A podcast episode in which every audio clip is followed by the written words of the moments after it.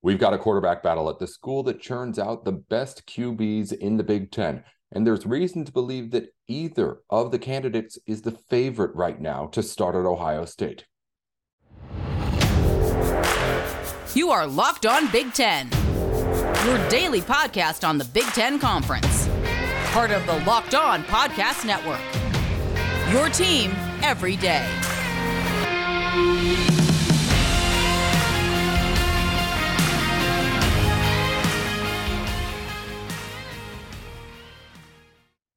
Hey there, Nate Dickinson here. You're tuned in to Locked On Big Ten. Today's show is brought to you by LinkedIn Jobs. LinkedIn Jobs, you can hire qualified candidates more efficiently by matching open roles with people who have the skills, values, and experience to help you achieve your 2023 goals. Post your job for free at linkedin.com slash locked on college. Terms and conditions apply. Welcome into the show. Coming up on today's program, we're going to talk Ohio State quarterbacks. Two guys, Kyle McCord Devin Brown going to face off to try to be the guy to succeed CJ Stroud. But who will win out? I've got reason to believe that either one could be the favorite based off the information that we have right now, which is not a whole lot. Also, later on, we're going to keep recapping, of course, everything that's going on in basketball around the Big Ten and get you all of the news from around the conference as well. But let's dive right into this quarterback situation at Ohio State.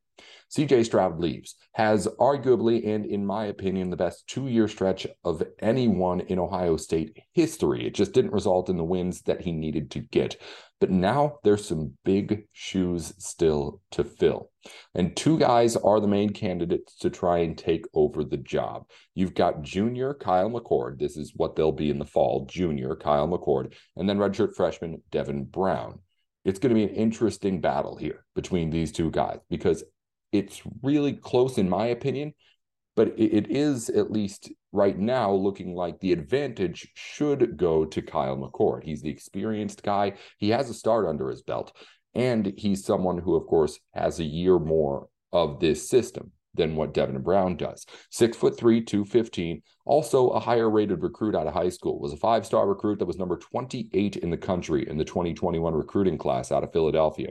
The 24 7 comparison to him as far as players was Matthew Stafford. Better pocket presence than he is a mobile quarterback, but his ability to fit balls in tight windows and make the right throws is kind of remarkable. Uh, a more pure passer than Brown for sure. And when I was looking at highlights, you can see it out there it's not just that he makes good throws. He makes smart throws. He makes the throws you're supposed to make and puts the ball where it needs to be. If a ball's high, it's because it's over the middle and he needs to get over a linebacker's hands. If he's throwing an out route, he's going to throw it out. Though there's no way a defender is going to step in front of it. He has the kind of IQ in making his throws that really, really, really impressed everybody at the at the high school level. It's why he was a five star recruit. He's got a good arm but the way that he uses his good, accurate arm and the talent combined with what he has in his head and his ability to know exactly where to put it, not just put it in the right place, but know where the right place is, is what really pushes him over the top. Also, with what it is right now, he should be the favorite in my head because, well, he's already familiar with the wide receiver corps at Ohio State, or at least one of them played high school with Marvin Harrison Jr. at St. Joe's Prep in Philly. That's the most important thing, at least I think, on his resume of it. He has what is the pure passer side of things, and he has that relationship with who's going to be the top guy at Ohio State already. On top of all that, I think he is the definitive actual favorite at the moment. But I do believe that Devin Brown can come in as a dark horse here. He has the opportunity to be able to get himself into the starting role for a couple of different reasons. And I'll go through it here right now. This is a redshirt freshman, 6'2, 196, by the way. We'll go through all the specifics. Four star recruit and the number 43 recruit in the country in the 2022 class out of Utah. His comparison, as far as what he had on 24 7 sports, was Sam Darnold, but he has a little bit more athleticism to him. A basketball player as well as a football player, a little bit more known to run around a little bit, a Scout specifically noted his ability to roll out of the pocket and make a throw off a platform, too. He's good on that side in a way that it looks like, I mean, Kyle McCord has all the arm talent in the world, But as far as being able to throw while working outside of the pocket, that could be helpful. And there's a good reason for that because while he's good with the running, he also has that good natural arm, a really quick throwing motion. And I believe that Ohio State believes it can coach this guy up into being just as good of an actual thrower of the football as what Kyle McCord is, even if he's not there quite yet. But what puts it over the top for me, and the reason why I feel like I'm don't know if it'll be Devin Brown. I think I may still pick Kyle McCord if I was putting my money on it.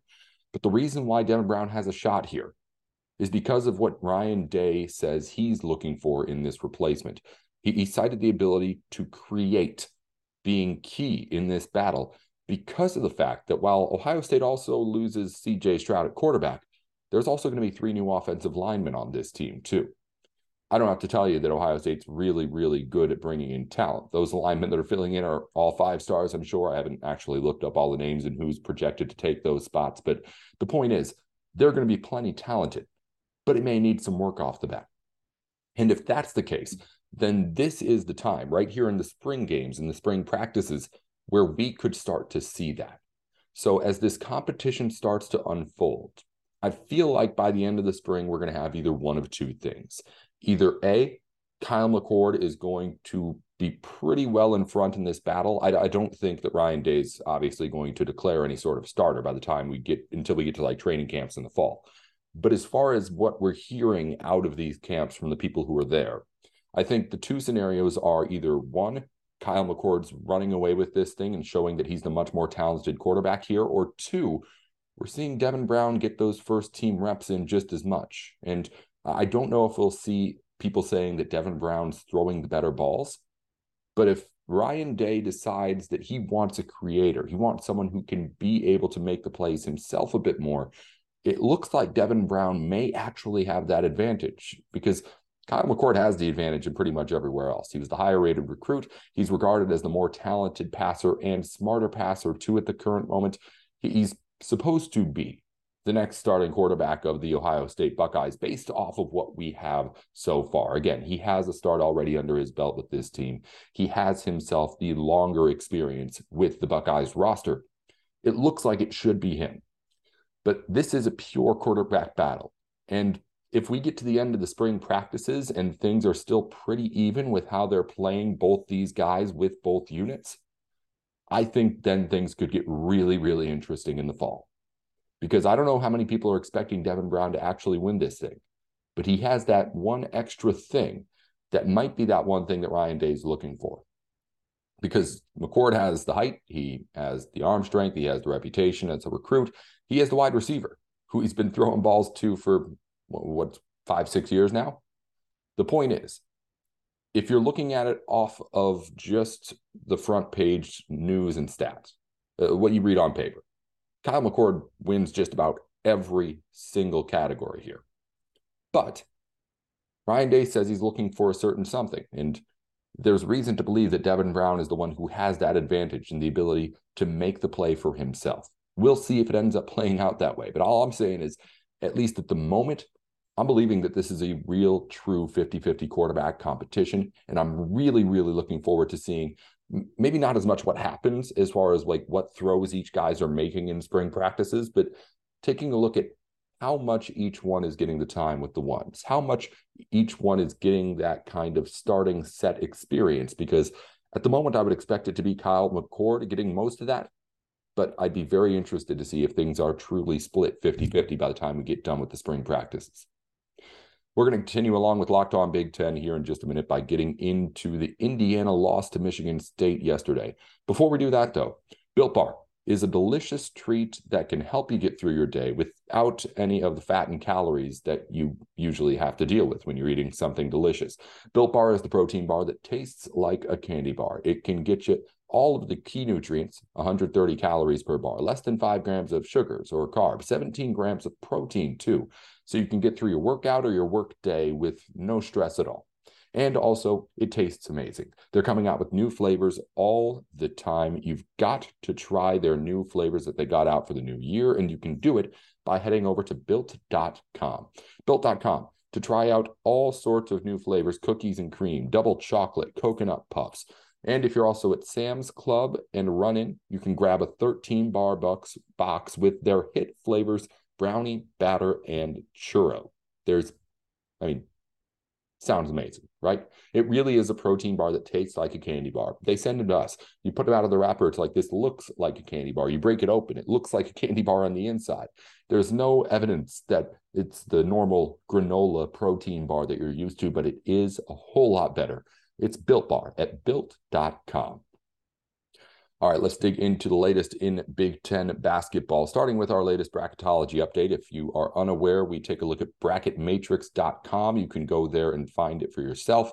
About 100 brackets that they get updated and go through all the entire internet to get you an average seed for each team that is mentioned in a bracket and tell you where the consensus is on where all the 68 teams are that will make this field. As far as Purdue, they're at a 1.01 seed, so one bracket out of the hundreds have put them as a two seed. Uh, Indiana's on the rise still, a 3.99 average seed across what is 114 updated brackets on the website on today's update. Northwestern's next at a 6.01, Illinois 6.87, Maryland 7.07, Iowa 7.39, Michigan State 7.84, Rutgers 8.16, Wisconsin is rising still, appears now in 75 of 114 brackets as the Badgers are right on the bubble.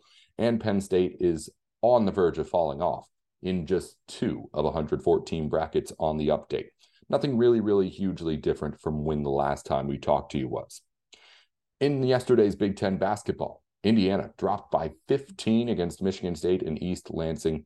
This was a game where the Spartans shot well in the second half, did everything they really needed to after rebounding really well after a slow start 33 to 24 at one point in the first half in favor of indiana but indiana oh i'm sorry it was a it was a nine point lead early in the first half 33-24 was the final rebounding numbers but indiana had itself a nine point lead early in the first half michigan state stuck with it fought back actually got that lead by halftime led the entire second half and really never let indiana get close the biggest key Trayce Jackson Davis was held in check.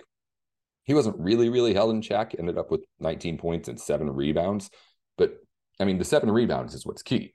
Indiana had in this game, as I mentioned, a 33 to 30, 33 to 24 deficit to Michigan State on the rebounds.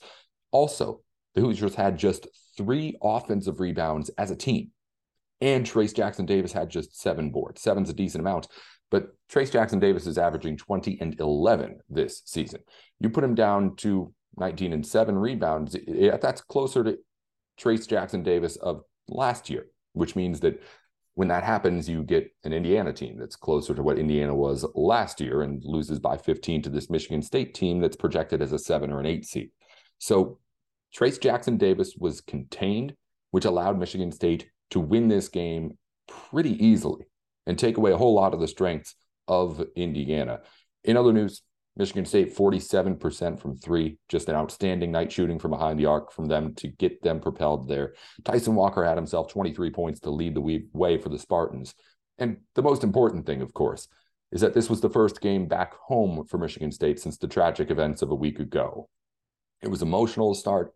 There was a big pregame ceremony that happened, and he saw Michigan State get off to a bit of a slow start that may have resulted from that emotion. But this this was the kind of storybook kind of stuff in the way that Michigan State fought back, took that lead, and led the rest of the way. And again, a game in which Indiana in the second half was never really close.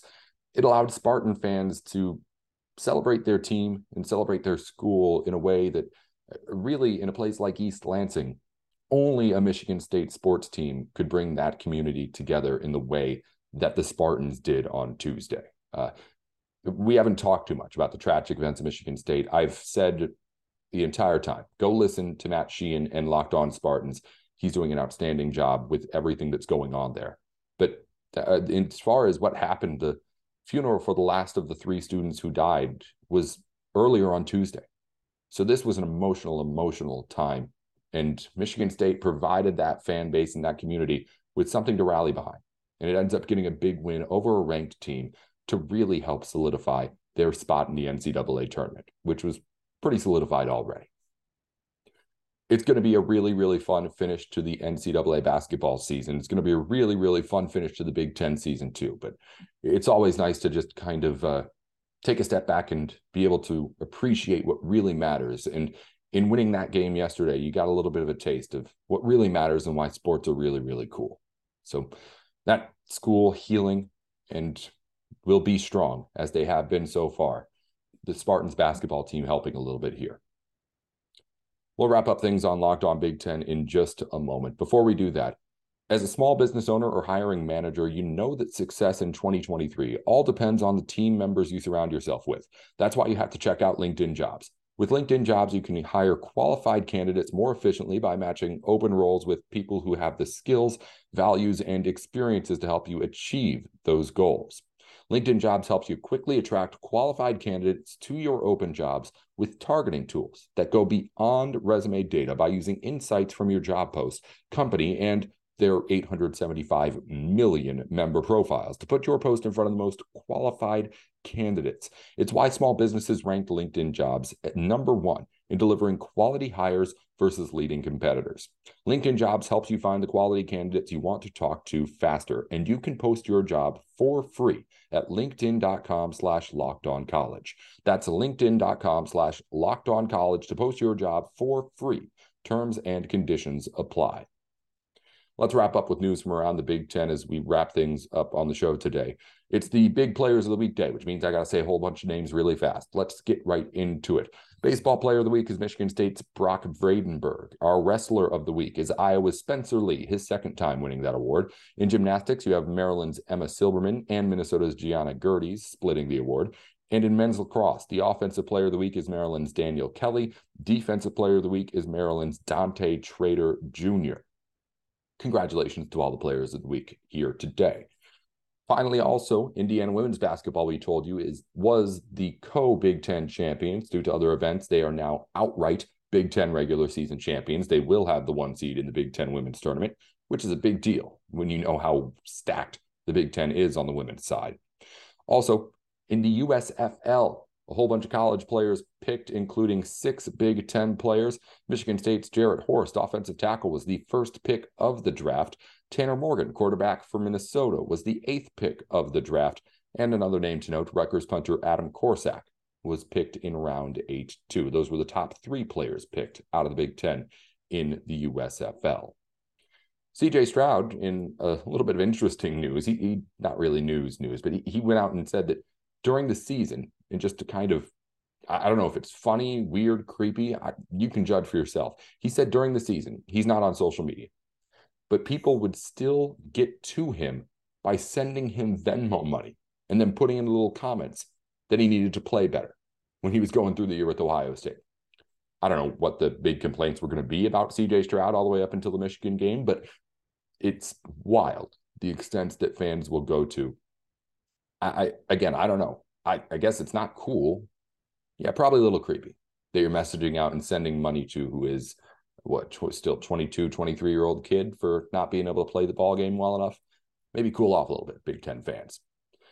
Finally big 10 administrators yesterday made no action on the football schedules for the big 10 in coming years.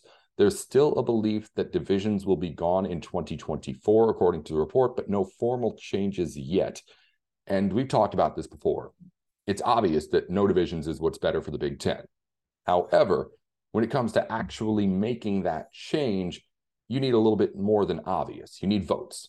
And as far as voting goes, I wouldn't be surprised if the Big Ten didn't have it because there's plenty of schools, mainly ones on the western side of the conference, that would not love having no divisions in the Big Ten. Like in Iowa, Wisconsin, Minnesota, Illinois, maybe they would like one more year and a shot at being able to get themselves into the Big Ten championship game because once the divisions go away, I mean, we can go back year by year and take a look and see, but I would imagine there aren't too many years where Iowa and Wisconsin would actually be making that game over some of those teams in the East.